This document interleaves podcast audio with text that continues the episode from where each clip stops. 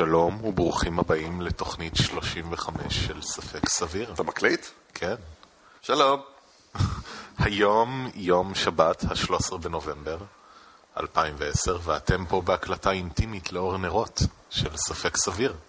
עכשיו, יום עכשיו. איתי נמצאים, מה קורה, ירון? זאת הקלטה אינטימית, כי רוב, חצי מהאנשים לא פה. ככה לא עושים הקלטה אינטימית. אתה סתם מדבר לאט. שלום וברוכים גם הבאים. ככה לא עושים, צריך ירון. להוסיף חספוס באחורה של הזה. באחורה. בסקשן על הרוחות. הלו, מאזין, מה שלום? שלום וברוכים הבאים לתוכנית 35 של ספק סביר. יאה, קהל מלא. אצטדיון גועש. היום יום שבת, ה-13 בנובמבר 2010, ואיתי נמצאים בהרכב חלקיח אה, פרקי, ברק ניצן, מה זה אומר? שלום. ליאור הלוי, ב-50% תפוקה. אה, תמיכה מוסרית עדיין משני אבני, אני ירון. אה, ערן ואביב לצערנו לא יכלו להצטרף אחרי הטראומה הקשה ביותר של שבוע שעבר, שבה תוכנית שלמה נמחקה במחי יד. כן, באג עם זכר. במחי באג, זה לא היה במחי יד. במחי באג. אה, אבל אה, למרות כל זה, היום נתאושש ונדבר על אה, העברה גנטית ספונטנית בין צמחים. They did the nasty and the pasty. אה, התפתחויות במאיץ החלקיקים הגדול בשוויץ, בלארג' כן. הדרון קוליידר. אה, ארנבים רדיואקטיביים. אה, ארנב. ארנב, נכון. As far as we know. אה, ארנב רדיואקטיבי בארצות הברית, אחרי החזירים הרדיו- הרדיואקטיביים בגרמניה. אה, כל מיני דברים מגניבים שקורים לנו בגוף. ותהיה גם אה, גרסה מצולמת. כל מיני דברים כן, מגניבים שקורים לנו בראש. מבנה אנרגטי חדש בגלקסיה. אה, ניתן קצת אה, היסטוריה על Ghost hunting ורוחות באופן כללי. אנחנו נדבר על אה, רוחות רפאים ותופעות. אה, נפוצות. כן. אה, ו... אוקיי, מעולה, אז נתחיל. בואו נתחיל.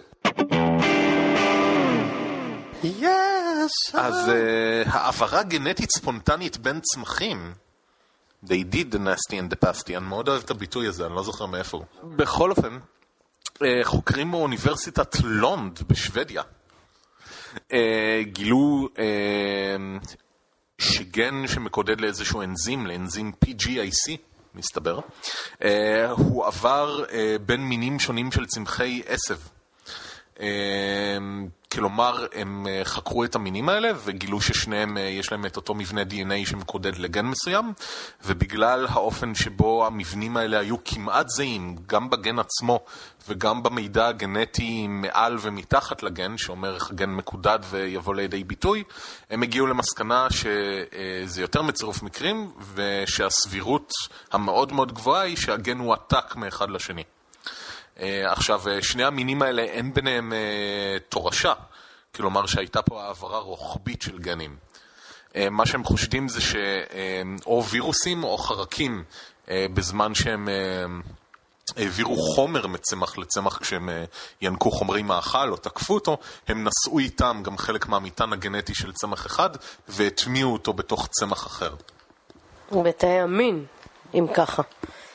אם זה הגיע ל... ל, ל, ל, ל hmm, אם זה עשה הורשה, אז זאת אומרת שהם הטמיעו אותו בתאי המין של אותו צמח או משהו כזה, לא? לא, כי העשב הזה מתרבה באופן א-מיני, ולכן הוא משכפל את עצמו, ולכן הוא, יכול, הוא היה יכול להעביר את השינויים האלה הלאה.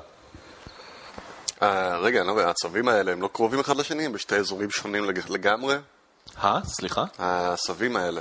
לא, לא, הם באותו האזור, אבל אין ביניהם... אה, הם, הגן הזה הופיע אחרי שהם שניהם התפצלו מהאב הקדמון, ויש להם רבייה א-מינית, כלומר אין פה מצב של אה, אה, האבקה מאחד לשני או משהו שכזה.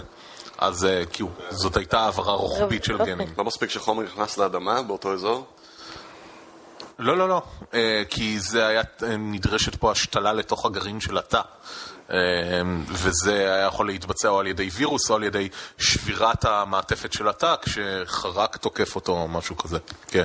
אנחנו כבר דנו בזה באחת מהתוכניות האחרונות שלנו, היה טרנספוזונים שגילו... כן, שגילו ביונקים שחרקים אה, העבירו גנים שלהם לתוך יונקים, מקטעי DNA, אבל זאת הפעם הראשונה שמתועד העברה באמת של גן שלם, שבאמת מקודד לאנזים שלם, וזה בין צמחים. אני רוצה לשאול, יכול להיות שבגלל שהם חיים בסביבה מאוד מאוד דומה, אז זה לא שנעשתה העברה של גן, אולי, אולי זה כמו התפתחות של הגן, מוטציה בעשב אחד. שנראתה גם בעשב השני. אז זהו, אז מה שהם אמרו זה שבגלל שיש המון המון ביטויים שונים של DNA שיכולים להפיק את האנזים הזה, העובדה שיש זהות כל כך גבוהה בין הביטויים האלה, מאוד מקטינים את הסיכוי להתפתחות מקבילה בשני הזנים. אה, גם בגן עצמו וגם בזבל DNA מעליו ומתחתיו, שכאילו אומר איך הוא יתבטא וכולי, אז זה צירוף מקרים פשוט גבוה מדי. זה פשוט אה, מדויק אחד לאחד, ברמה, כמעט אחד לאחד, שזה אוקיי, סבבה. כן, אה, הסתבר לי גם שזה אחת מהראיות הכי טובות שיש לאבולוציה. כי אה, אה, אנזימים, חלבונים מסוימים או אנזימים מסוימים, יש אה, טריליוני אופציות, הרכבי DNA שונים שיכולים לקודד אותם. ובגדול אין שום סיבה שלשני אורגניזמים יהיה בדיוק את אותו, את אותו, אותה קומבינציה DNA שמקודדת את המבנה הזה. אם יש טריליוני אה, אופציות שונות, אבל מה שרואים באמת בירושות זה שכל מי שירש מאותו אב קדמון מקודד את האנזים הזה באותו אופן. לא במקרה הזה, באופן כללי אני אומר. ולמעשה פשוט הראייה המולקולרית הזאת זה אה, אחת הראיות הכי טובות שיש לאבולוציה. כי פשוט מתוך טריליוני אופציות לקידוד, לכל אלה שירשו מאותו המקור יש אה, את אותו הקידוד. זה חתימה אבולוציונית. כן, זה ממש חתימה שעוברת ממקום כן. למקום. טוב, אז זה לא מעניין בעצם. מה זה? זה סתם אומר שיש שתי עשבים. לא, אבל זה אומר שחרקים או וירוסים יכולים להעביר גנים שלמים בין זנים. לא ידענו לא על זה כבר? זהו, היה את הטרנספונד שקר כלשהו האלה. כן, שאלה טרנספוזומים. יש את הטרנספוזומים האלה, שאלה מקטעי DNA קטנים, הם לא מקודדים גנים שלמים, שאותם ידענו שחרקים העבירו לבני אדם וכולי.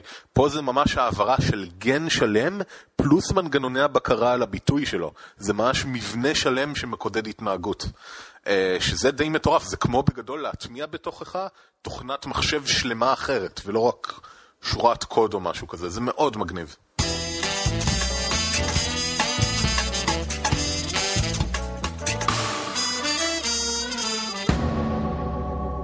אוקיי, והתפתחות מאוד מאוד מרגשת במאיץ החלקיקים הגדול, The Large Hadron Collider. כן, um, למי שעקב אחרי הנושא, כל הקטע עם uh, מאיץ החלקיקים היה די מייאש, כי לקח לו שנתיים בערך להתניע, לעבור את התקלות המקוריות, הייתה שם גם תקלה משמעותית שעיכבה את הכל בארבעה חודשים וכולי, ועכשיו סוף סוף הוא עבר לתפוקה מלאה.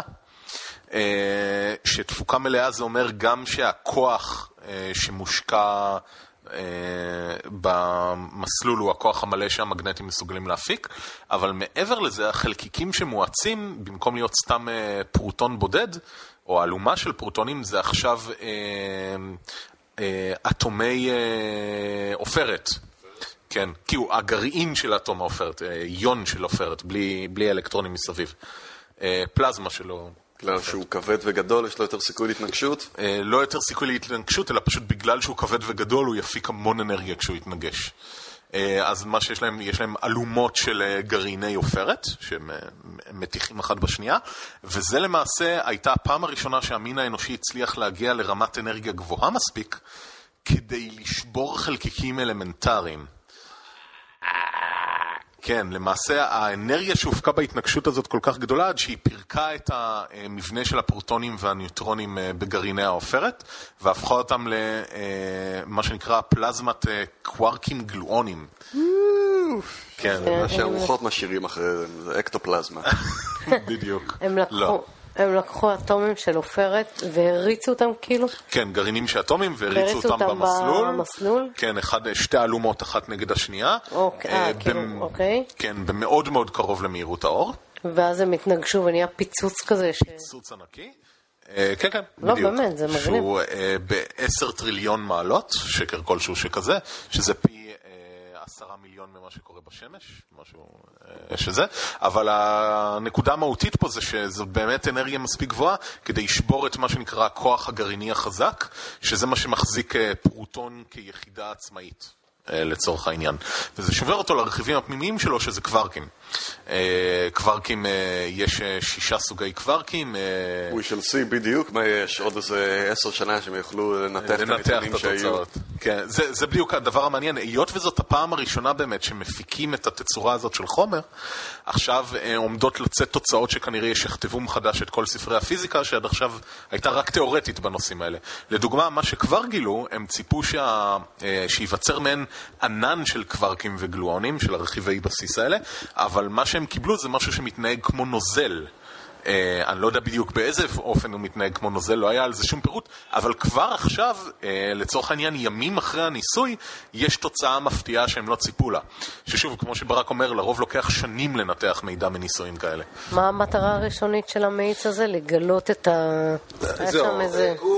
המטרה שלו זה באמת להגיע לרמות אנרגיה גבוהות שיגלו לנו מבנים חדשים בפיזיקה, ואיכשהו המסע התקשורתי סביב כל המאיץ התרכז בחלקיק אחד ספציפי שקוראים לו בוזון היגס, שלכאורה הוא זה שאמור... אה, החלקיק האלוהי קראו לו. כן, הוא זה. שאמור אה, לתקשר את המסה, הוא זה ש... בפועל המשמעות של מסה זה התקשורת עם החלקיק הזה. זהו, אם כבר מדברים על אה, האופן שבו משווקים דברים, היות ולהגיד אה, 10 טריליון מעלות והתגלה מרק של קווארקים לא אומר יותר מדי, אז תמיד מנסים להדביק לזה את התווית של זה כמו מיליארדית שנייה אחרי המפץ הגדול. אה, שחשוב להבין שזה לא. אה, הנקודה היא שפשוט אה, המצב הזה של פלזמת קווארקים גלואונים, כלומר שהאנרגיה היא כל כך גבוהה עד שאפילו פרוטונים לא נוצרים, אפילו החלקים האלה לא נוצרים, זה באמת מה שמניחים שהיה כך וכך מיליארדיות שנייה אחרי תחילת היקום, אבל זה לא אומר שהתנאים הם דומים, זה רק אומר שהאנרגיה היא ברמה כל כך גבוהה עד שהרכיבים האלה לא נוצרו. אה, יש דברים הרבה יותר מעניינים שהיו אמורים לקרות בתחילת היקום, כמו, אה, קוראים לזה שלב ההתנפחות, שהיקום פתאום גדל ביותר ממהירות האור, כל מיני שלבים כאלה, ואת זה אין שום דבר שאנחנו יכולים לעשות פה על כדור הארץ שיתקרב לתאר אותו. כרגע. כרגע, אני קיבלתי. אה, אבל רמות האנרגיה האלה הם משהו מאוד מרגש בפני עצמו. אה, כי שוב, פשוט אנחנו לראשונה מצליחים להסתכל על מבנים שפשוט לא, לא היו חשופים בפני המין האנושי לפני כן. אני לא מבין איך אתה יכול אה, להביא משהו לחום שהוא פי שלוש מקור של השמש, ו... פי מיליון לדעתי. פי מיליון? לא, לא פי מיליון. ושזה לא יפיח את כל מה שסביבו. לא, זה לא יותר, עושים קירור, אוקיי? אנחנו עושים את שני אלה ביחד ולא מוחקים את כל החשמל בעולם באותו רגע. אז שנייה, הנקודה שחשוב להבין, זה הרבה פעמים יש פשוט אה, אה, טמפרטורה. זה מונח שהוא משרת שתי מטרות. אנחנו כאנשים בעולם שמסביבנו קולטים את זה בתור כמה חם משהו.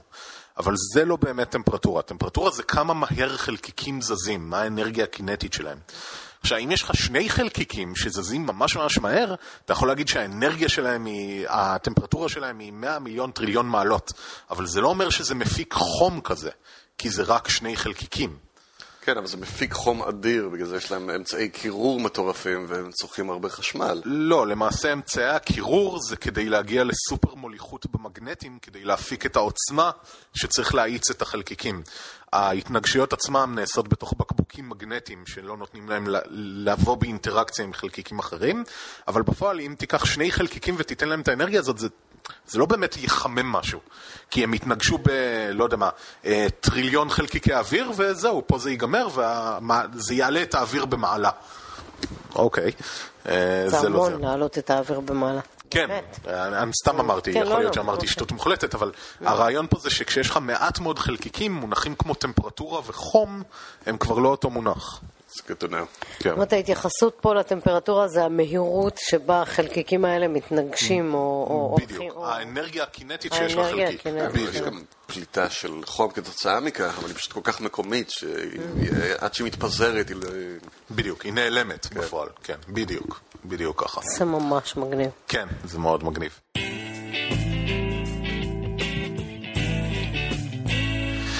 בארצות הברית, ארנב רדיואקטיבי מטיל חטאתו על אה, העיירה המקומית הנפורד, אה, שבה כבר מתחילת ימיו של פרויקט מנהטן לבניית הפצצה האטומית, יש מתקנים, אה, היו מתקנים למחקר אטומי, קוראים גרעיניים וכולי, הם כולם יצאו משימוש בשנות ה-80, אבל עדיין נשארה שם הרבה פסולת גרעינית מסוכנת.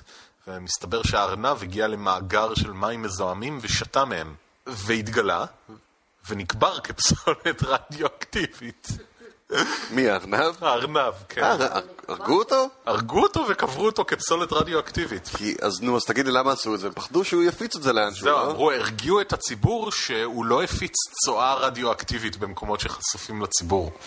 כדי שזה לא ייכנס לתוך הצמחייה ולאדמה, ואז החזירים, חזירי בר יבואו ויאכלו את זה, והם יהפכו לרדיואקטיביים. הקטע המעניין אותי זה איך תפסו אותו. Just the one, כן.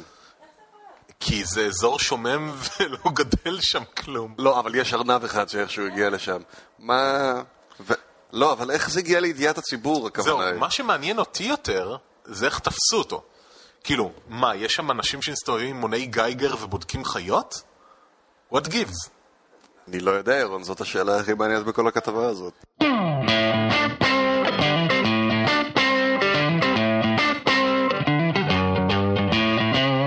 Scientists are baffled, again? כן, אל מול אה, מבנה אנרגטי חדש שהתגלה סביב אה, גלקסיית שביל החלל שלנו. חלב. פעם שביעית היום. שביל החלל. חלב. שביל החלל. שביל החלל זה הרבה יותר הגיוני והרבה פחות מיני. שביל... ירון, חלב. אוקיי, מה שקורה זה ככה. אה, יש טלסקופ שסוקר אה, את קרינת קרני הגמא בשמיים. אה, קרני גמא זאת קרינת גמא. זאת קרינה מאוד מאוד מאוד אנרגטית. אה, אחד מהמקורות שגורמים לה זה כשאלקטרונים שנעים מאוד מאוד מהר מתנגשים בפוטונים. וכן, ואז הם אה, מקפיצים את הפוטון ל- לרמה של קרינת גמא. בפועל זאת קרינה עם אנרגיה מאוד מאוד גבוהה, גם מאוד מסוכנת וכולי. אה, ובחלל אה, יש אירועים אלימים שיוצרים אותה, כמו לדוגמה התפוצצות סופרנובות, אה, השמש יוצרת טיפה קרינת גמא, אירועים מאוד אלימים בחלל יוצרים קרינת גמא. לעתים גם משחורים שחורים, לא? כשחורים שחורים אה, בולעים לתוכם חומר, אז אה, הם פולטים אה, קרינה בכל מיני תדרים, אחד מהזה זה גם קרינת גמא. ומה שהתגלה זה מעל מרכז הגלקסיה שלנו, מעל ומתחת למרכז הגלקסיה שלנו, שתי בועות ענקיות של קרני גמא שמתפשטות לחלל. אה, אה, קוטר הבועות זה 50 אלף שנות אור לדעתי, הם מבנים די גדולים, אה, והם לא היו מוכרים לפני זה, ואותם גילה אה, טלסקופ אה, פרמי לגילוי קרני גמא שסוקר את השמיים. Uh, עכשיו, לאף אחד אין באמת הסבר לתופעה הזאת ולמה היא קרה, קר... התרחשה. בכל אופן, מדענים של נאס"א, uh, הם חושבים בגלל השוליים של התופעה הזאת ושהקרינה היא מאוד גבוהה בשוליים, הם חושבים שבאמת מדובר בהתפרצות אלימה בפרק זמן יחסית קצר של uh, 100 אלף שנה או משהו כזה, uh, והם מניחים, או כרגע ההשערה היא שההתפרצות יצאה מהחור השחור במרכז הגלקסיה שלנו.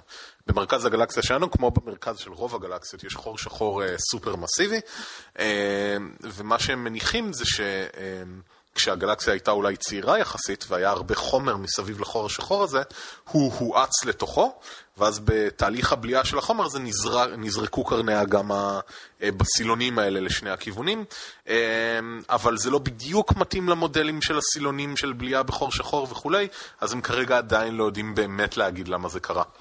אה, אבל כל המדענים שעסקו בנושא מאוד התרגשו, כי הם אמרו, אתה חושב שאתה מכיר את היקום, ואז אתה מגלה משהו כזה שאתה לא יודע להסביר, וזה מאוד נחמד, וזה יחסית קרוב לבית, כאילו, זה לא בקצה היקום איפה שדברים מטורפים אמורים לקרות.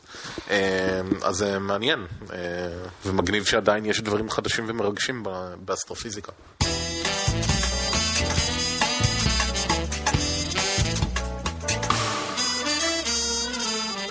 אה, נעשה גם את הזה של הזה?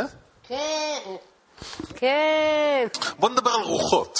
בוא נדבר על אה, רוחות אה, רפאים. תרצה להגיד על מה, על מה אנחנו מדברים כשאנחנו מדברים על רוחות רפאים? אנחנו מדברים על רוחות רפאים, אנחנו מדברים ב, ב, כמעט תמיד על התמצית של האדם, האסנס, כפי שנקרא באנגלית, שנשאר מסיבה כזאת או אחרת לאחר מותו, בדרך כלל אה, כתוצאה מאיזושהי טראומה או עסק, אה, עניין לא גמור שהיה לו בחיים. מתכוון לנשמה בעצם. כאילו... יש שיקראו לזה נשמה, יש שיגידו שזה לא נשמה, שזה משהו אחר, זה קצת יותר מורכב, whatever. אבל העיקרון הוא שיש איזשהו אה, אה, תמצית של האדם שהיא לא כרוכה בממד הפיזי שלו, ושהמוות אינו הסוף של כל הדברים. וכפי שהרעיון הזה הוא כך... אה, כללי הוא נהדר בעיני רוב האנשים, אז אנחנו יכולים לראות את זה מתחילת האנושות הכתובה או אפילו המדוברת. דווקא ההיכרות שלי עם עולם הרוחות היא יותר מהעולם העתיק.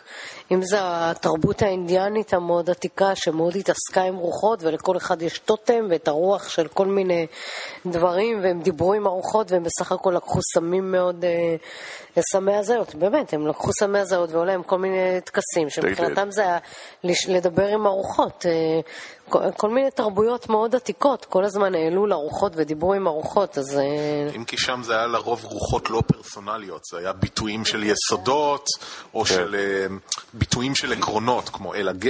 זה היה סוג של אלים שיותר קרובים אליך. אנחנו מדברים אבל בעיקר באמת על אה, רוחות רפאים שהם תוצר של אנשים שהיו פעם בחיים ועכשיו אינם. אלה הם הסדינים הלבנים שבאים ומטיילים. בדרך כלל, כן. אה, לסבר את אוזנכם בנושא אה, האמונה ברוחות. אה, ב-2008 נערך סקר של AP ביחד עם איפסוס, או IPSOS, שמצא ש-34% מהאמריקנים מאמינים בקיומם של רוחות. יש שאלות בינתיים? אוקיי, okay, עכשיו, אה, לגבי ההיסטוריה המודרנית של אה, רוחות רפאים, מה ש... אם תיכנסו לאינטרנט, תכתבו או רוחות רפאים, או גוסטס באנגלית, אה, רוב מה שיציבו אתכם זה תמונות, צילומים, זאת אומרת צילומים וצילומי וידאו. הם דומים, הם דומים באותו קו כמעט כולם? זאת אומרת, ל, לרוח יש איזשהו ביטוי פיזי שדומה בכל העולם? מעניין, אם זה משתנה בין תרבויות שונות, זה מבוטא בצורה לבנה כזאת ככה, כי אני, כשאני אומרת רוח רפאים, יש לי איזה דמות כזאת עם סדין לבן, כמו שאמרת. לא, הם די דומים לרוב, אבל את יודעת, שתלוי במה מדובר. אני מדברת על הצילומים שיש היום, אז הם די דומים ברוב העולם, כי כנראה מדובר בבעיות בצילום, שהן חוזרות על עצמן בהרבה מקומות. אבל uh, באיקונוגרפיה הישנה, אז פעם זה היה אישה שלבושה בלבן, שם זה יצור שלבוש בשחור, שם זה דמות אמורפית, היו שינויים והבדלים. בהתאם לתרבות. אבל רציתי לדבר באמת על ההתפתחות של הצילומים. באופן כללי, כשאנחנו מסתכלים על אה, אם אנחנו רוצים, עולה לנו השאלה האם הדבר הזה אמיתי, ואנחנו רוצים אה, להסתכל ולנסות למצוא לזה תשובה. עיקר האמצעים שיש באינטרנט באמת זה נתונים אנקדוטליים, שזה בעצם סיפורים של אנשים. אני מדבר ספציפית לאנשים שדיברו על חוויות במקור ראשון, שהם ראו משהו, שהם הרגישו משהו, שהם היו בבית uh, שהיה רדוף, ולא על uh, אגדות אורבניות. שהם uh, אחד הדברים שמפיצים סיפורי רוחות בצורה הכי חזקה, והם תמיד כיפים. אז יש מלא אגדות כאלה שהן נורא נחמדות, אבל זה כמובן, כשמתחקים אחרי הדברים האלה, אתה לא מוצא שום מקור ראוי אפילו לעדות ראשונה.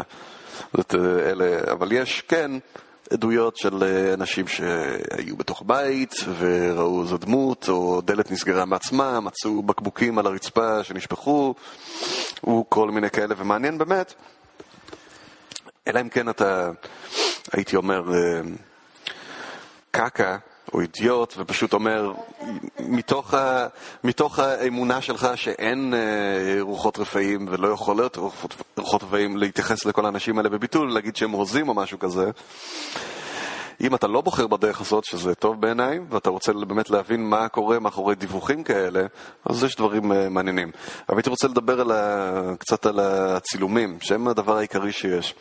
ההיסטוריה של צילומי רוחות מתחילה בעיקר עם uh, בחור בשם ויליאם אייץ' ממלר. זה שם אדיר בעיניי. הממלמל? כן, he's the ממלר. Uh, בסביבות המאה ה-19 ויליאם אייג' ממלר היה חרט, והתחביב שלו, uh, כמו שהיה לכמה אנשים בזמנו, אחרי התחלת... Uh, uh, כל מיני פיתוחים uh, בצילום שרצו אז, אז הוא היה צלם חובב. והיה לו באחד הצילומים, אני חושב שזה היה פורטרט של עצמו, צילום עצמי, היה לו סוג של אה, דמות אנושית ברקע. אני מזכיר לכם אז, כמובן צילומים זה לא כמו היום, זה לא שאתה לוקח את המצלמה, צלם איפה שבא לך, לא, צריך להעמיד את המצלמה, צריך לשבת בחדר, ולתת קצת זמן, ולדאוג שאתה לא זז, כי החשיפה גם בדרך כלל יותר ארוכה. בכל אופן, הופיע לו שעוד דמות אנושית, הוא, הוא כנראה הבין, כמו שהרבה אנשים אחרים, שמדובר בחשיפה כפולה.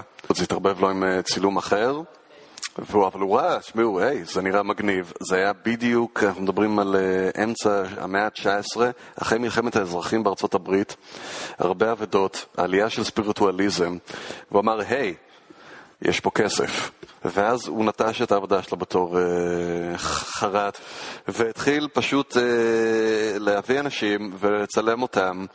ולהשתיל uh, תמונה ברקע, שזה, וזה, ומכר את זה בתור צילומי רוחות לא, לאותם אנשים. אה, וכל אחד היה לו את הרוח שהוא רצה? איך, איך זה בדיוק עבד? זה מעניין אותי. ברגע שהיה פונה אליו לקוח, הוא היה הולך לבית של הבן אדם, הוא אפילו פורץ אליו ומנסה להשיג איזו תמונה של בן אדם ש... כן. טוב, ו... יפה, ההשקעה יפה. אז הוא ידע לצלם, כאילו, את, אותי עם הרוח שלי ליד.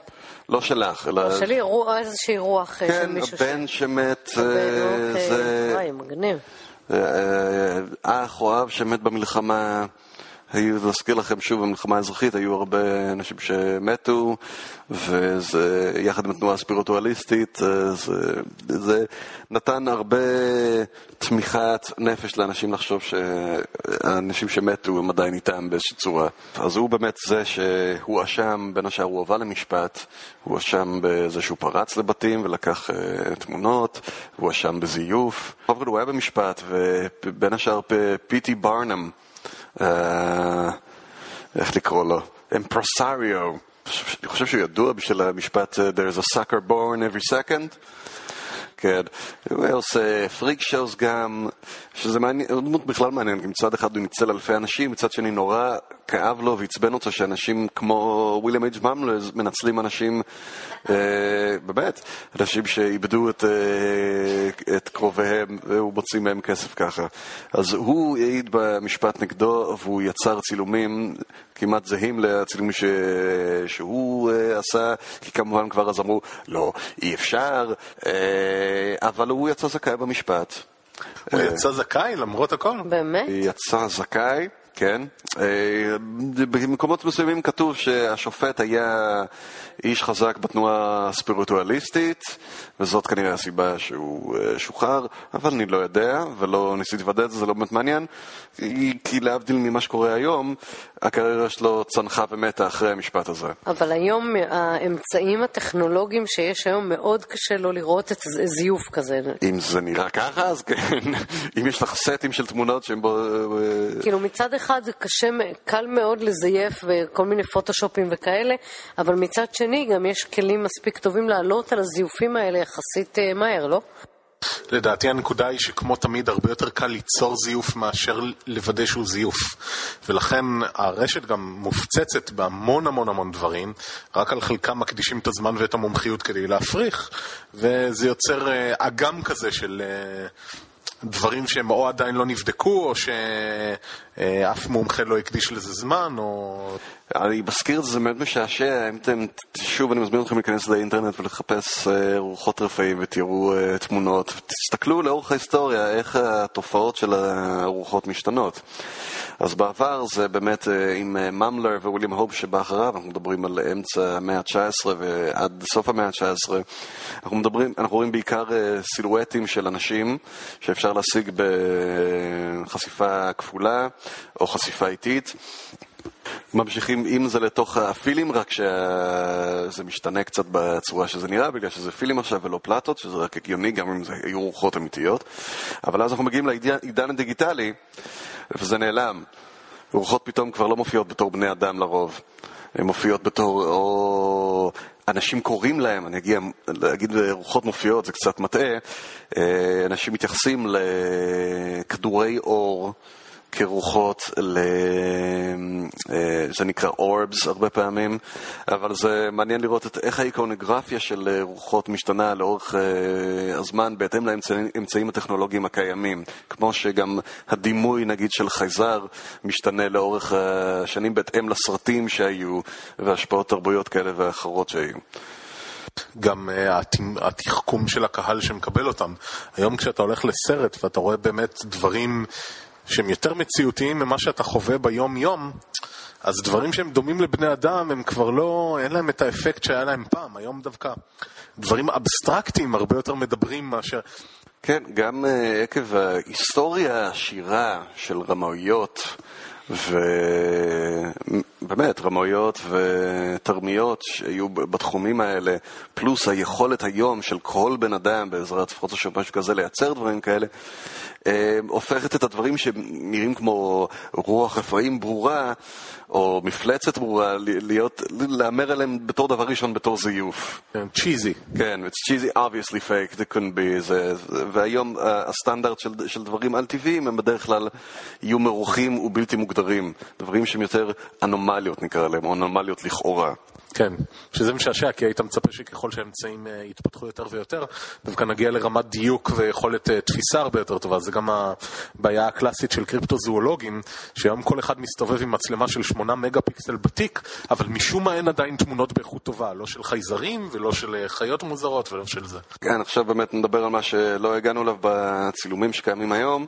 יש... Uh... כמה הסברים או סיבות לתופעות שאנחנו uh, רואים בצילומי uh, רוחות רפאים. Uh, הרבה מהם זה פשוט ארטיפקטים של צילום. האורבס למשל יכולים להיות חלקיק, חלקיק של אבק שנתפס בפלאש, יכול להיות חרקים. גשם טיפות? טיפה, תודה רבה, טיפה על העדשה. אני רק אגיד למה הכוונה בארטיפקטים. המילה ארטיפקט מתייחסת למשהו שהוא נובע מהשיטה שבה אתה מבצע את הפעולה שלך. אה, זה משהו שהוא גם מוכר במדע. אז אם אתה עושה צילום עם פלאש, הארטיפקט של הפלאש הזה יהיה שאם הוא נלכד בגרגירים זעירים באוויר, הוא חוזר אליך בתור אה, מטווח מאוד מאוד קרוב, הוא נראה כמו הילה כזאת או כדור. אז זה ארטיפקט של הפלאש שאתה משתמש בו. אה, ותמיד כשאתה בוחר איזושהי שיטה לעשות בה משהו, אתה צריך לחשוב מה הארטיפקטים שיכולים להיווצר בגלל שבחרת בשיטה הזאת. במיוחד כשאתה מצלם בחוץ, יש הרבה מאוד דברים באוויר שאתה לא רואה אותם בעין בכלל. אה, וגם לכלוכים על העדשה, שבגלל שאתה מצלם בחוץ, כרגע יש אותו ועבר איזשהו משב רוח וניקה אותו. בכלל, אה, כשאתה מצלם, אתה צריך, אה, אם אתה רוצה עכשיו מהצילומים להתחיל להגיע למסקנות, אה, או לא נקרא להם מדעיות, אבל רציונלית יחסית, רצוי שתבדוק את אה, רוב הדברים. וצלמים מנוסים מכירים את כל התופעות האלה שאני מזכיר עכשיו, ויש עוד הרבה שאני לא אזכיר.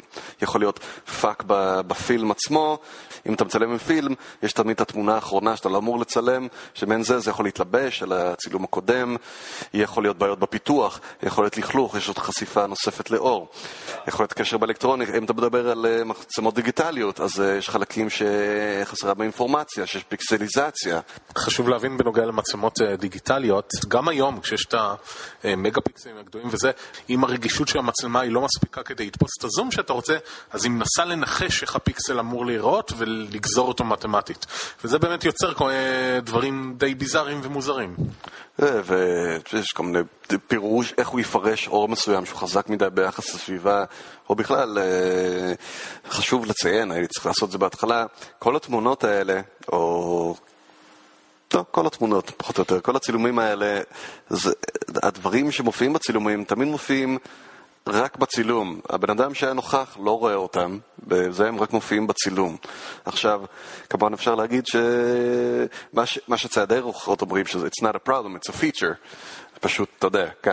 אז חלק מהלא ממשיות שלהם זה שהם לא מופיעים מול העין האנושית אה, העירומה, אלא רק בצילומים שיכולים לחשוף דברים נסתרים. ההסבר הוא גם שאם אני אראה את הרוח, אז אני אברח או אפחד או משהו כזה, אז הרוח יודע, יודעת להופיע בצורות כאלה שלא להבהיל אותי חס וחלילה.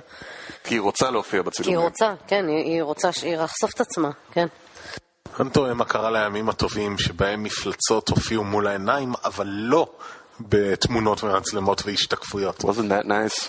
כן. כן. חבר'ה, זה רק קצה הקרחון. כמות הדברים, לפני שאנחנו מגיעים בכלל לדבר על... אה, זה עוד לפני זדון. כן. זה עוד דברים שקורים כשאתה באמת אמיתי ומפתח ואומר, וואי, זה נראה משהו מוזר. יפה, ואתה מוסיף על כל, אה, על כל זה את, את, את דברים כמו פרדוליה, שבה אתה יכול להסתכל על זה חתיכת פיקסל ולראות אה, פרצוף אנושי. לא, זה פשוט אומר שאנשים תמיד מחפשים תבניות ותופעות מעניינות. ובגלל השיטות שמשתמשים בהן, תמיד יהיו תופעות מעניינות כשאתה מסתכל על המציאות. כמו אגב, כשאתה מסתכל על המציאות בעיניים, אז גם יש תופעות, יש ארטיפקטים להסתכל על המציאות בעיניים.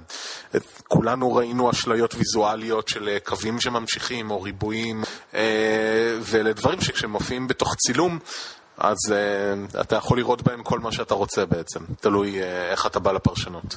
כן, אז אז אמרתי, אז באמת מוסיף לכל זה גם את פרדוליה, בנוסף לזה, בלי, לפני שעוד נכנסנו לזדון, יש לך הר של אה, אה, רוחות כביכול שמופיעות בצילומים. של עב"בים בעצם. של, של דברים שהם לפחות לאותו אדם שהחליט שזה רוח, הם בלתי מוסברים ולא יכולים להיות מוסברים. וחשוב לומר שכיום, אחרי שבאמת הדברים האלה כבר נפוצו ברשת והרבה אנשים חטפו על הראש בגלל שהם הביאו דברים כאלה, ואנשים שמבינים בצילום הסבירו להם, זה בבירור ה strap של המצלמה שנתפס לך בפלאש. כי שוב, צלמים מקצועיים גם נתקלו בזה, והם היו צריכים לדעת איך למנוע את זה. בדיוק. אז היום גם, שתדע לך, בחלק מהאנשים שחוקרים אה, רוחות וזה, יש להם ב guideline שלהם, אומרים למשל, קחו שתי מצלמות, אחת אינפרה אדום ואחת אה, פילם רגילה, תוודאו שאתם צלמו תמיד באותו רגע, שהדבר שאתם מחפשים מופיע בשתי התמונות. וככה לצמצם לפחות את היכולת של ארטיפקטים. זה פרוטוקול יפה מאוד. אכן. אה, עכשיו בואו נדבר באמת קצת על זדון. כי זדון בעולם העל-טבעי קיים, הייתי אומר, כמו בכל מקום, אבל אה, הוא נפוץ. I don't know how I want to say it. נראה לי שיותר קל להיות זדוני בעולם העל-טבעי, כי המון אנשים מאמינים במשהו שהם לא יודעים מהו. ואז אני אמכור לך לזה כל פרשנות שנוח לי, קצת אני אשנה פה וקצת שם, אם יש לי קצת כישרון, אני יכול למכור לך כמעט כל דבר. אתה יודע, אפשר למכור כל דבר בהרבה דברים. אבל uh, המתיחות, רמת המתיחות האישיות, שהן לאו דווקא בעניין כלכלי, וגם כאלה שבעניין כלכלי, הן מאוד אטרקטיביות בעולם העל-טבעי. ויש להם היסטוריה ארוכה של, שלהם שאת יכולה למצוא. עכשיו, אני רציתי באמת, פשוט בהקשר הזה להזכיר תמונה אחת של... Uh, נקרא The Wham Ghost, תמונה יחסית מפורסמת, בטוח שאתם מכירים אותה. אה, תמונה של הילדה שעומדת על אה, שזה מעקה מלפניה, והיא מאחוריה יש אה, בעירה. היא צולמה ב-1995, אז צלם צילם שם את המבנה בזמן שהוא בער, והתגלתה לדבריו רוח רפאים, שאחרי זה הדביקו פלקט על המקום הזה, שזה המקום של הרוח, שזאת הייתה ילדה שהציתה את הבניין.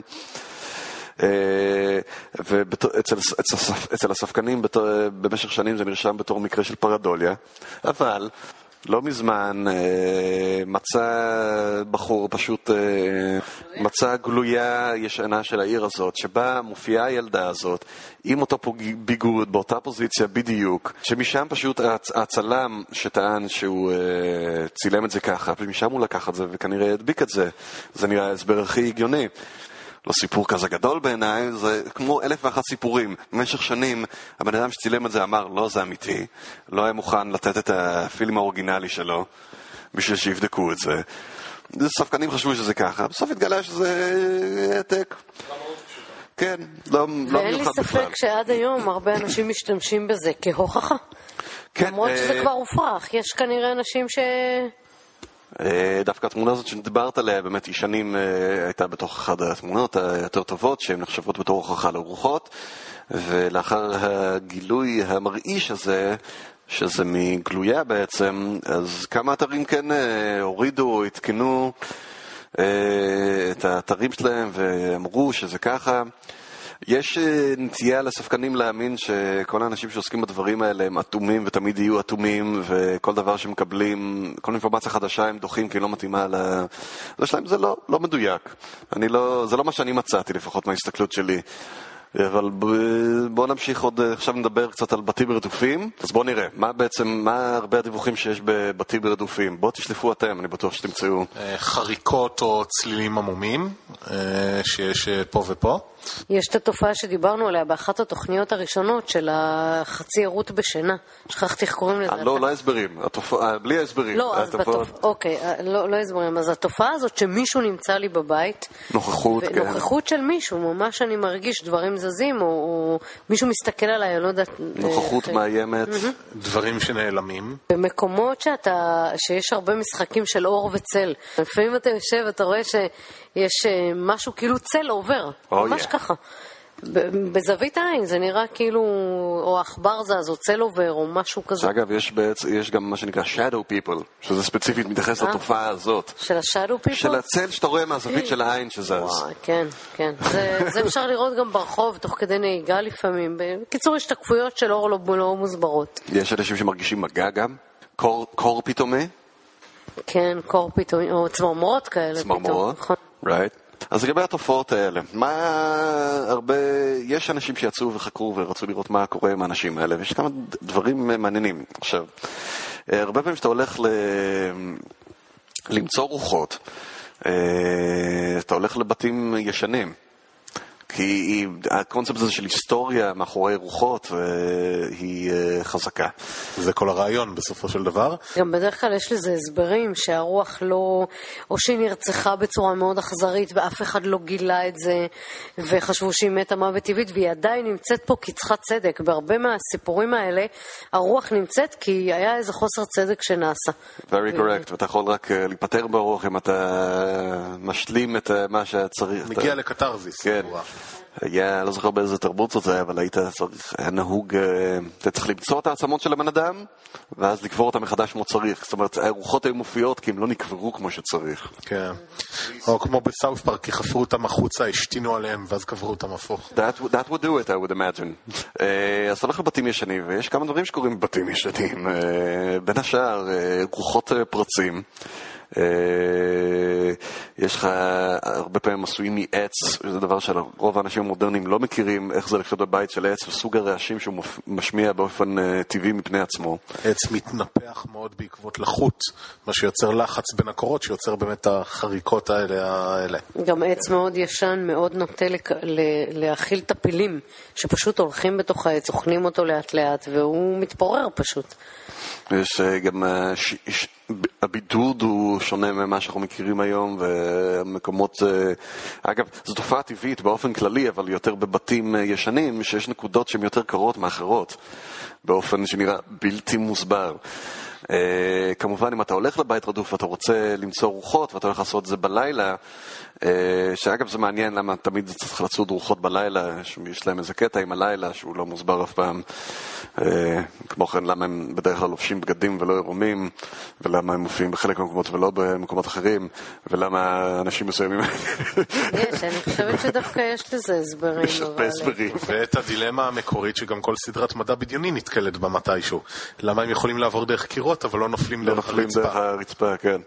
אה, לא, כי המעבר, אני אסביר לכם, המעבר דרך הקיר הוא מכוון, אני מכוון את האנרגיה שלי כרגע להתעלם מהקיר ולעבור דרכה. בקיצור, אה, אה, הרצון לראות רוחות וללכת אליהם בלילה מעלה את הסוגסטיה, ובבית הישן, שהוא עוד יותר נראה מפחיד, אז האפשרות והתנאי תאורה לקויים שמשתמשים בהם אה, שגורמים לחושים שלך להמציא או לייצר עוד פרטים או להשלים פרטים.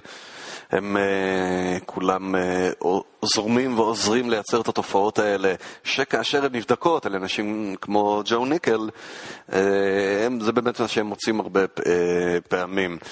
כן, אבל אפשר להגיד שכנראה מבחינה סטטיסטית, גם הסיטואציה וגם האופן שבו המוח האנושי פועל והאמונות שאתה נכנס איתם לתוך הסיטואציה גורם לכל הדברים האלה. לא סתם ילדים מפחדים מהצללים, לא סתם ילדים לפעמים חושבים שיש מפלצת בארון, זה כי מסביבנו יש המון דברים שהמוח לא מכיל מידע מספיק כדי להסביר אותם.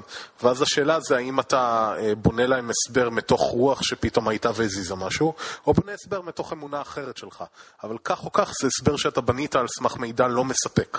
אני גם רוצה לחדד את העייפות גורמת להרבה מאוד תופעות שוליות שהמוח אה, יוצר, לא יודעת אם הוא יוצר, אבל עייפות גורמת לראות הרבה דברים שאתה במצב ערני לא תראה. כמו צללים שחורים, כמו... זה נכון מאוד. אה, אז באמת, כמו שליאור ציינה, עייפות היא מצב נהדר להתחיל אה, לראות אה, דברים, לאו דווקא בשלמותם, אבל מספיק בשביל להשאיר רושם. לתת את התחושה שמישהו שם, משהו כן, שם. זה גם לפעמים לשמוע קולות, לפעמים שאתה מאוד מאוד עייף. אתה גם שומע קולות. נכון, דבר אחר, שהיה, עכשיו אני מתייחס בעיקר לחוויות אישיות של אנשים שהיו עם הרוח והרוח ישבה עליהם, נשמע מוכר למישהו, והם לא יכלו לזוז. והם הרגישו שהיא מאיימת, זה כבר דיברנו על זה בנושא של... אה, שיתוק שינה. שיתוק שינה, שבא ב... Waking Dreams, אבל עוד תופעה שדומה לזה, שמצאו זה פליטה של פחמן דו-חמצני, בעיות עם אה, גז. אבל אם אתה פשוט נחשף, ל... ושוב, את הניסויים האלה עשו, אתה מכניס קצת אה, פחמן דו-חמצני למוח, אתה מתחיל לראות דברים, בעיקר.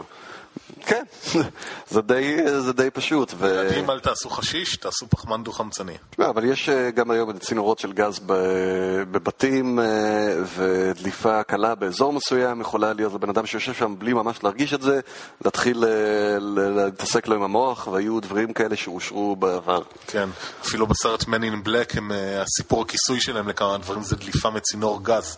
וזה שישע אותי, באמת בדקתי את זה, אז באמת יש מקרים מתועדים שדליפת גז גורמת להזיה. חוויות. Uh, ועכשיו, to the juice, the real cool stuff בעיניי. יש אה, תופעה של infrasound. קול בתדר נמוך ביותר. יש רטיטות קוליות בתדרים נמוכים מאוד, הרי אה, קול יש באסים שהם תדר נמוך, ותשימו לב גם ככל שזה תדר נמוך, א', ההשפעה שלהם על הגוף היא יותר פיזית. מי שהלך למועדון ריקודים הרגיש את זה בטח, שאתה ממש מרגיש אה, אה, את ה, בדיוק, את הבומים של הבאס. הם גם מגיעים יותר רחוק, כי אורך הגל שלהם יותר רחוק, אבל הם עדיין בטווח השמיעה האנושית. ובדיוק כמו שיש משרוקית כלבים עם צליל מעל לטווח השמיעה האנושית, יש אינפרסאונד, שזה צליל מאוד מאוד, בתדר מאוד מאוד נמוך.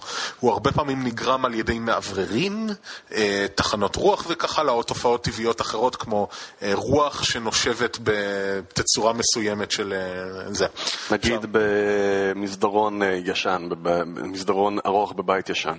והדבר המעניין בצלילים האלה, למרות שהם לא נשמעים ונרשמים במוח כצלילים, יש להם בגלל התדר שבו הם רוטטים, הם יכולים לגרום לשלל תופעות מוחיות. החל מכאבי ראש זה הדבר שלרוב קורה, יש המון מקומות עבודה שפשוט אנשים חוטפים כאב ראש לקראת סוף היום, ובסבירות גבוהה שזה נגרם או מחוסר חמצן בחדר, או מאינפרסאונד, מהמאווררים או משהו כזה. אבל, וזה הקטע הבאמת מגניב, זה גם יכול לגרום באמת לתופעות מנטליות. עצבנות, אמ, אלימות לפעמים, אה, פרצי רוח לא מוסברים, וגם הזיות. חרדה, גם החרדה. זה אה, כמו שאז, שהיה לנו את הריח הנוראי הזה בחדר, ופתאום אמרתי לך שאני מרגישה עצבנית יותר מכל יום אחר. יש המון דברים סביבתיים שמשפיעים עלינו. ממש, זה היה, שמו לנו שטיח חטש בחדר, ואני פתאום חטפתי קריזה מכלום. ואז אתה אומר, רגע, יש פה משהו שמשפיע עליי, לא יכול להיות שאני סתם כזה עצבני. אז זו תופעה יחסית מוכרת. זה חשוב להבין, זה תדר שקורה באופן טבעי, כמו שאמרנו. זה יכול להיות שאתם עכשיו בבית, וזה למעשה קורה עכשיו. טוב, חבר'ה, בוא, אז בואו נדבר עכשיו, עכשיו שהשתעשענו לנו, בואו נדבר על צעדי רוחות ועל החוסר מדעיות העומדת מאחורי פועלם. בשנים האחרונות, או בעשור האחרון הייתי אומר, יש עלייה משמעותית בתוכניות ריאליטי של Ghost Hunters, בארצות הברית בעיקר, אני לא יודע אם יש לנו משהו בישראל, או דיווחים כאלה. אה, שפשוט יוצאים אה, לבתים עם כל מיני מכשורים אה, חשמליים, יוצאים לבתים בתים ישנים בחושך, ונבהלים נורא מכל מיני דברים, ומדברים על דברים שקורים, ש... וחווים חוויות של רוחות הרפאים. עכשיו, מה, מה קורה שם? מה זה, מה זה מכשירים אנשים משתמשים בהם? מה עושים האנשים האלה ומה לא בסדר עם זה? אה, או מה לא בסדר בכלל עם הבדיקה של בדיקה המדעית של הרוחות. שתדעו לכם אגב שהחוקרים הטבעיים הישנים, שלפני, שהתחילו, שהם היו קיימים לפני התופעה הזאת של ציידי רוחות, אה, מאוד קשה להם עם זה. הרבה מהפרנסה שלהם הלכה והם מרגישים שהם מוזילים את כל המחקר המדעי בנושא. ואפשר להבין את זה למרות שהמחקר המדעי של האקדמאים בנושא הוא לא כזה מוצלח. אבל בואו נדבר על ציידי רוחות.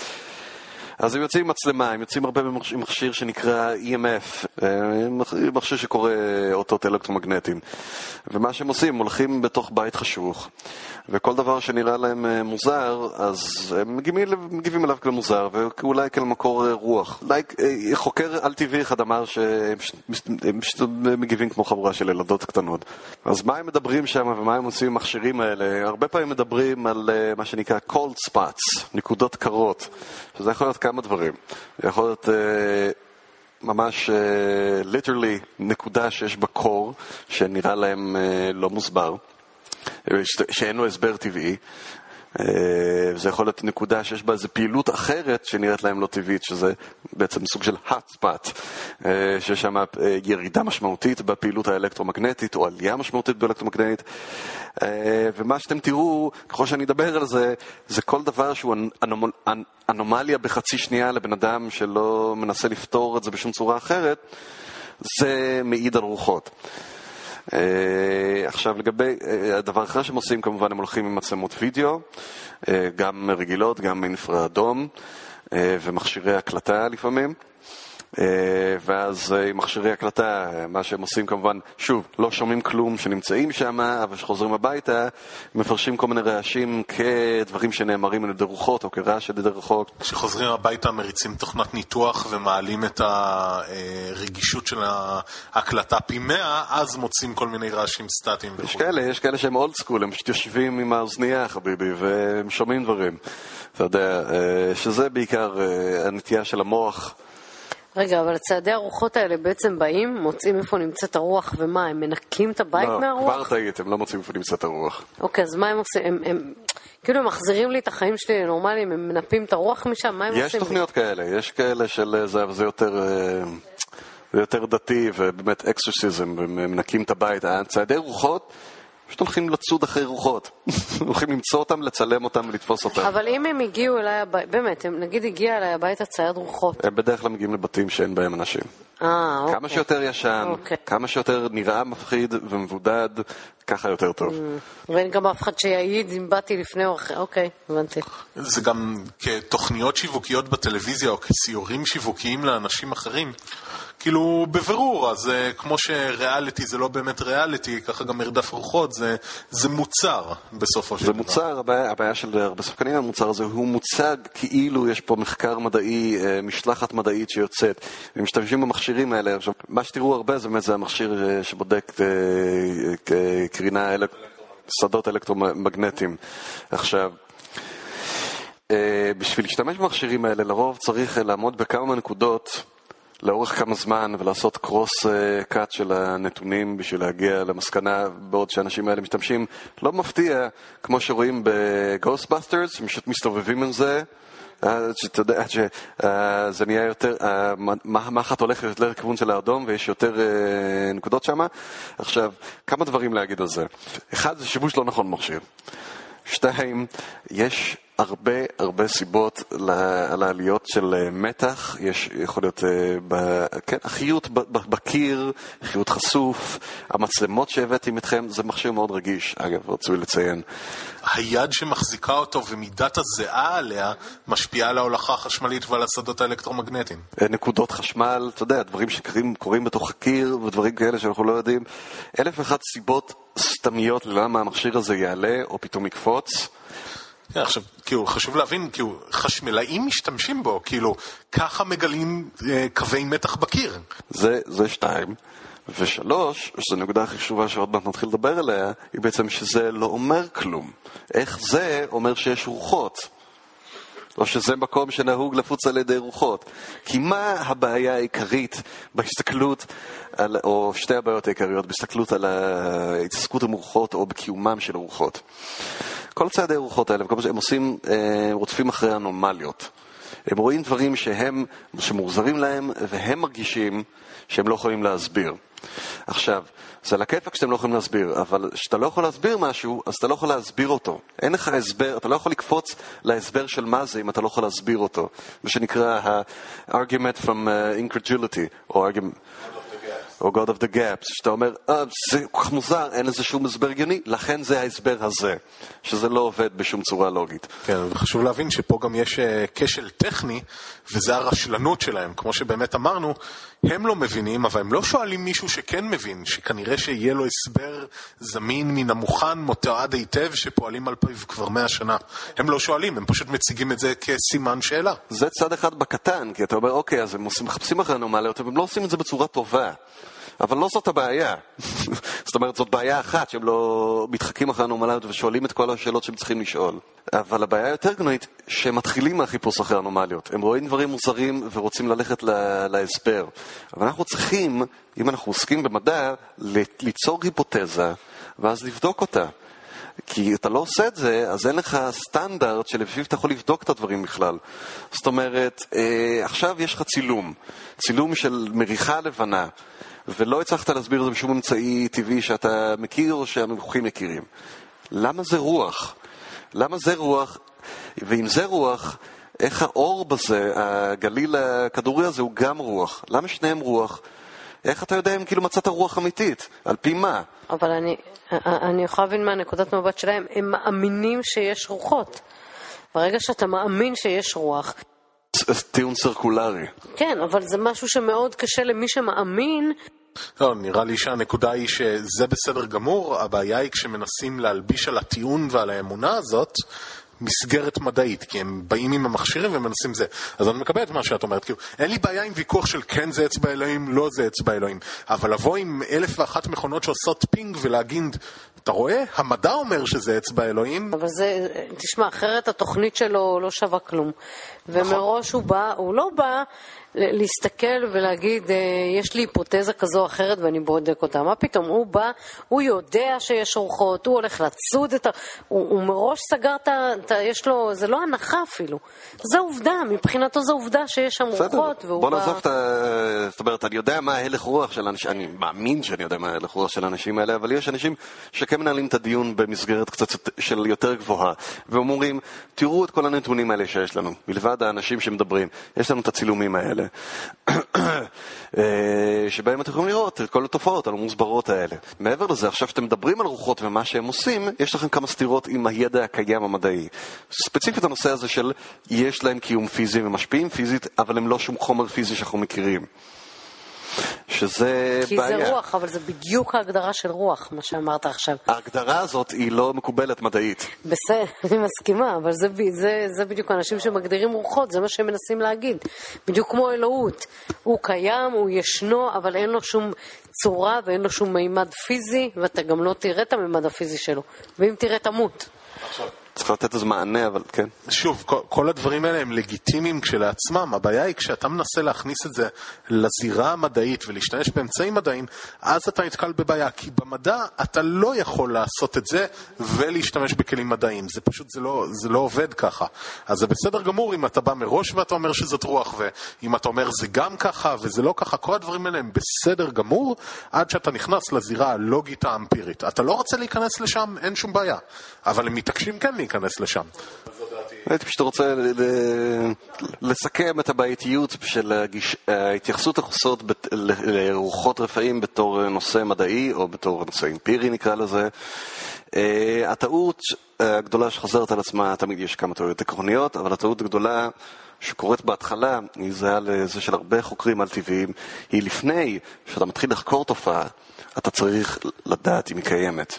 האנשים שחוקרים רוחות רפאים, הטעות כבר נעשתה בהגדרה, הם חוקרים רוחות רפאים, כי דבר שהוא כבר מוגדר וקיים, לפני שעוד הצליחו להראות שהוא קיים. הם בעצם אה, חוקרי אנומליות, הם לא חוקרי רוחות רפאים, אבל הם מגדירים את עצמם כחוקרי רוחות רפאים, וברגע שהם מביאים את זה לשולחן, אז זו טעות. אה, דילוג מאוד משמעותי בתהליך המדעי כן, כבר אה, מתקיים שם. אתה, קודם כל תוכיח שזה קיים. אחרי זה תחקור מה זה. או לפחות שיהיה לך פוסטר של זה, שתדע שזה זה כשאתה נתקל בו. יפה, כן. הם לא עוסקים, הם לא מייצרים, אה, חוקרי רוחות לא מייצרים היפותזות שאפשר אה, לשלול אותם או לבדוק אותם. אז אה, רוחות רפאים כמובן אה. אגדות מה? וזה, וזה כיף, תענוג לגמרי, וכשאנחנו מתחילים אה, לדבר על זה, והתוכניות האלה, שוב, מה שמטריד, למה, העליתי את הנושא הזה, אתם רואים את התוכניות האלה שמאוד נפוצים, אה, יש אמת... עובדים תחת אמתלה של מחקר מדעי או שיטוט בכלי המדע לחשוף את האמת, וזה הדבר הכי רחוק ש... שקיים מהתעסקות אמיתית בנושא הזה, זה פסדו מדע קלאסי, אחד לאחד. הדבר היחיד ש... שיפה בכל זה שכולם הולכים להוכיח את הדברים בצורה מדעית, זה שאיפשהו הנחת היסוד שהמדע באמת עובד. אז, כאילו גם אנשים שבאים ואומרים על טבעי, על טבעי, אבל הם הולכים בשביל להוכיח, הם מבינים שהם צריכים מדע. זה שהם עושים את זה בצורה קלוקלת וטיפשית או לא נכונה מדעית, אבל עובדתית הם מבינים שכדי לשכנע מישהו במאה אחוז, אני צריך להביא לו את זה כמדע. וזה לדעתי לפחות צעד אחד קדימה. לאו דווקא להביא לו את זה מדע, להביא לו את זה כמשהו שנראה כמדע. כן. זה, מסתובבים כל המכשירים האלה של ה-EMF, זה נראה כאילו הם עושים כן. משהו, אבל הם לא יודעים אפילו איך לתכשיר את המפעיל. הבעיה היא שאת המכשול הזה עברנו איפשהו במאה ה-17, והייתי מצפה שנתקדם עוד קצת מאז. תשמע, אבל אתה כבן אדם שקורא המון ויודע הרבה, מבין ומכיר טוב מאוד את התהליך המדעי. אה, אה, אנשים שהם אנשי יום-יום כאלה, הם מסתכלים ואומרים, וואלה, הנה מכשירים, הנה זה, הנה הוא אומר, עשיתי ניסוי, הנה ניסוי שלילי, ניסוי חיובי. מבחינתו זה מספיק, רוב האנשים, מבחינתם זה נראה להם אה, מדע, אני עושה במרכאות מדע, אבל באמת, אה, זו הבעיה. ש- זה מה ש- שמעצבן אותנו. כן, הבעיה העיקרית זה שאנשים לא יודעים מה זה באמת מדע, ולכן אה, נבדק מדעית, זה משהו שאפשר לשים... אין לי בעיה שלא ידעו, אני רוצה שהם ידעו אבל שהם לא יודעים, אוקיי? שזה יהיה כן, בורות ולא נבערות. כן. כן, שהם יבואו ויגידו, אוקיי, כן, אני מסכימה. יפה, ירון, בורות ולא נבערות. אה, ועכשיו לפינת אה, אמת או ספק סביר, שבה בכל שבוע אחד מחברי הפאנל, במקרה הזה הפאנל המצומצם, אה, מציג לשאר האנשים אה, עובדות או ידיעות מדעיות או חדשות, ואנחנו צריכים להחליט האם מדובר באמת או שקר מוחלט, והפעם ברק.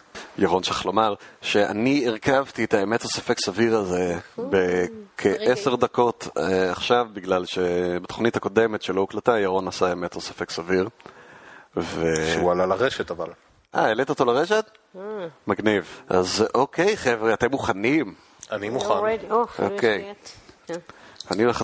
אה, יש תמה, כן, אה, של אה, תופעות אה, פיזיולוגיות או נפשיות, או שניהם. אוקיי. אה, כי כידוע, המוח הוא הנפש, ולכן תופעה נפשית היא גם פיזית. אה, אוקיי, אחד, אני אתן לכם שלוש כאלה, אחת מהן היא שקרית. אחד, walking corpse syndrome, שזו היא תופעה שבו האדם מאמין שהוא מת, האדם מאמין שהוא מת, ולפעמים הוא מאמין שבשר שלו נרקב וכדומה. זה אחד. זאת אומרת שהבן אדם הוא עדיין בחיים, אבל הוא מבחינתו חושב שהוא מת. והוא נדמה לו שהבשר שלו נרקב, וכל התופעה של המוות מתרחשת בו. כן, הוא חושב שהוא אוקיי. סוג של זומבי. אוקיי. שתיים, תופעה פיזית שהאדם יכול לכתוב על האור בצורה, עם ה, בעזרת הציפורת שלו, בצורה כזאת שמה שהוא כותב אחרי קצת זמן פשוט מופיע כאילו הוא כתוב על נייר. אמ, שלוש, Alien, Alien Leg Syndrome, שזה להבדיל מפנטום לים, Alien Leg Syndrome הוא תופעה שבה הרגל פועלת בצורה, איך נאמר, בדרך הרגל פועלת בצורה, אה, בצורה כאילו מודעת, היא מבצעת פעולות, אה, נאמר, אה, אה, את עומדת בפני כניסה לבניין, ואז את רוצה להיכנס, אז מתחילה עם רגל שמאל ורגל ימין. סוגרת לך את הדלת נגיד, או הולכת, עושה ממש פעולות שנראות אה, מודעות. ירון מתחיל. באמת? נראה לי עדיף שאת תתחילי. אין דן דינו, אתה. אוקיי. אז ככה, האייטם הראשון שה-Walking Corpse, אני אגיד שזה נכון. אני, כל הידע שלי מתבסס אה, על אה, סדרות טלוויזיה. זה הופיע בסקראבס, Walking Corpse Syndrome, ולכן אני קובע שזה אמיתי. אה, האייטם השני אני לא מכיר משום מקום, אבל האייטם השלישי יופיע בהאוס. אני מכיר אליאן לים סינדרום, שאני מניח שזה גם יכול לכלול לפעמים רגל, ולכן גם אגיד שגם זה אמת, שכן. אוקיי, okay, אני, אני עקרונית חושבת כמו ירון ששתיים הוא השקר, אבל עדיין... אה, אה, אחד היא תופעה שלדעתי מוכרת אפילו, אדם שחושב שהוא מת ונדמה לו שהבשר שלו נרקב וכולי. אה, שלוש, אתה עיוותת אותה קצת. בקיצור, אני, למרות שהקטע עם המופיע האור, כאילו זה נייר וזה פיזי גם, וגם אחרים רואים את זה ככה, זה נראה לי הכי הזוי בעולם. וכאילו אינטואיטיבי שזה יהיה השקר, אז אני אלך בכל זאת על שלוש שהוא השקר. אחת, Walking Corpse Syndrome, אכן קיים, אכן, אכן קיים, אה, נקרא גם The Cotard Delusion. אה, בעצם אה, משהו קורה במוח או בניתוח או פגיעה מוחית ואז האדם מאבד את היכולת לזהות את הפרצוף של עצמו. בדומה לתופעה שאני משער שאתם כן מכירים, שבן אדם בעגב פגיעה מוחית כזאת או אחרת לא מצליח לזהות את הפרצופים של אנשים שהוא מכיר. הוא, הוא חושב שהם כולם מתחזים.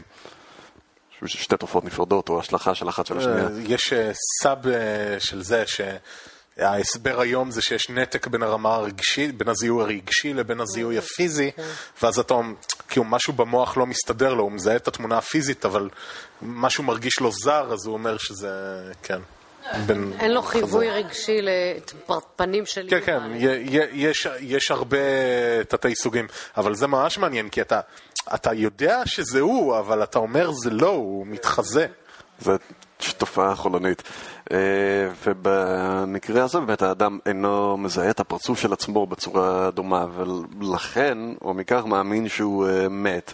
ויש לזה המשך והשלכות. אנשים באמת שמאמינים שלא רק שהם מתים, אלא שהבשר שלהם אה, מתחיל להרכיב ודברים כאלה. וזה לא נעים, אבל זה קיים. אוקיי, כתיבה על האור. אה, ידוע כ-artificial urethraria. artificial urethraria. artificial urethraria.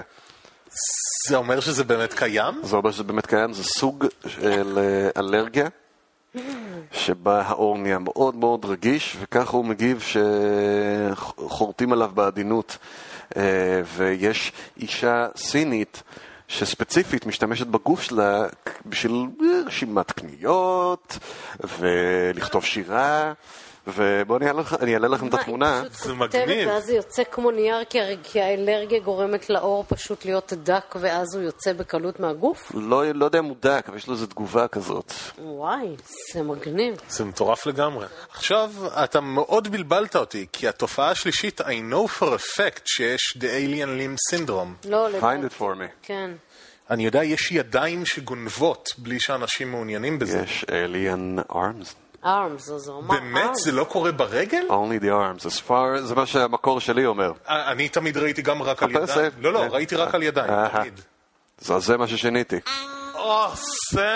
אה, באמת, זה קורה רק בידיים? רק בידיים, Alien Hand Syndrome. מעולה. מדהים. אה, אה, רגע, כן. זה מקליט, כן. אוקיי, אז... אה, ליאורה, סחטוקה. יאה, כל הכבוד ליאורה. למרות שאני מכירה תופעה שרגל עושה... זהו, אני מכירה את זה שרגל עושה מה שהיא רוצה, אבל לא שהיא פועלת... לא האינטנט שלי, כאילו. נגד הרגל השנייה, זה זה קטע, כי על הידיים זה פריקי לגמרי. כן, Alien Hand Syndrome זה מה שחלק מהייחוד של זה, באמת, זה נראה שזה קורה רק ביד.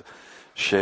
זה קטע. תיאור של מקרה קלאסי, שמישהי אה, נכנסת לארון, בגדים שלה, מוציאה, אתה יודע, עם יד שמאל את הנעליים האדומות, והיד האדומה או סוגרת, סוגרת את ה... סוגרת את הזה על היד, או לוקחת את הנעליים השחורות כן. במקום, ממש כאילו יש אינטנשיונליטי, אני לא יודע עד כמה יש. אבל תופעות כאלה... לא, פעולות ממש מורכבות. אני ראיתי סרט על מישהו שקיבל אישור פסיכיאטרי מיוחד שיכרתו לו את היד, כי הוא לא היה יכול לחיות. זה גם עם התחושה של, שזה לא האיבר שלי, אבל לא היה משהו ממש, היד גנבה דברים. והוא היה נכנס להמון בעיות עם זה, הוא לא היה יכול לצאת לרחוב, כי היד הייתה גונבת מכל מיני... עכשיו, גנבות ממש מורכבות, היא הייתה פותחת ריצ'רצ'ים, כאילו דברים ממש מורכבים. זה קטע, כן, אה? כן. אוקיי, מגניב, אז uh, very well. Uh, זה גם המקום לציין שב-24 לנובמבר אה, יהיה אירוע ספקנים בפאב בתל אביב. מה, מה יהיה ב... ירון, מה יהיה בספקנים בפאב בתל אביב? אז יהיה? ככה, בספקנים בפאב, בפאב גורדו, גורדו, גורדו. גורדו, גורדו, גורדו. בחולון, ירון, בחולון. בחולון, שדרות קוגל. בשטרודל, פגשתי אותו בשטרודל. בשטרודל, כן, שיגעת אותי עם השטרודל הזה. בפאב אה, גורדו בתל אביב יהיה ערב ספקנים בפאב ב-17 לנובמבר, ב-24 לנובמבר, אה, שבו אה, נפתיע אתכם עם שלל אשליות מוחיות, תפיסות מעוותות ודברים שיאתגרו את תפיסת המציאות שלכם באופן כללי. ואנחנו מקווים שנהניתם או תהנו בערב ספקנים בפאב בבאר שבע. של הקבוצה הסקפטית בבאר שבע, בפאב המוג'ו, זה ביום, אה, שני. ב-17 לנובמבר. זה או היה או יהיה ב-17 לנובמבר. מזל טוב לארגון הספקנים בבאר שבע. כן. וספקנים מתארגנים גם בירושלים. בירושלים. עושים מארגנים. לספקנים בירושלים. It's an epidemic. אנחנו כל כך מיותרים עוד אה, חודשיים. כן. כן, ולחבר'ה שבכלל, אה, אה, נו, מתעניינים בספקנות ורוצים לתרום, תיכנסו לאתר שפינוזה. אה, יש הרבה הצעות והרבה דברים שהם הם, אה, יכולים להציע ומציעים. אה, תיכנסו, אה, יש שם דברים מעניינים. אה, כן, אז אה, תודה רבה לכם. תודה לך, ירון. מתגעגעים לאביב וערן. אה, לא, אני חושב שהתוכנית זרמה הרבה יותר טוב אה, ונעים בלעדיהם. כן, אני. מתנצל בפני אה, המאזינים שהתוכנית הקודמת עבדה בתיאום הנשייה. אל תאמינו לו, הוא מחק אותה. אני אפילו לא אגיד את זה בצחוק, כן. סליחה. אה, ועשיתי 603 בפרוט נינג'ה, כן. אז תאכלו את הלב.